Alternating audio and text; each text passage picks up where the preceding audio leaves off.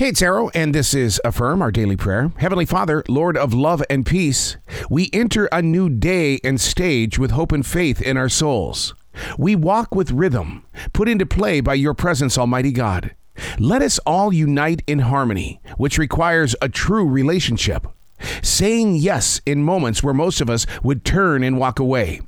It's through you, Lord, that we're able to gain the strength to power up to be present in a place of receiving, with your support, we're able to understand who, what, where, why, when, and how. There are several bumps in our everyday road. To smooth each and every one of them out would cost us time.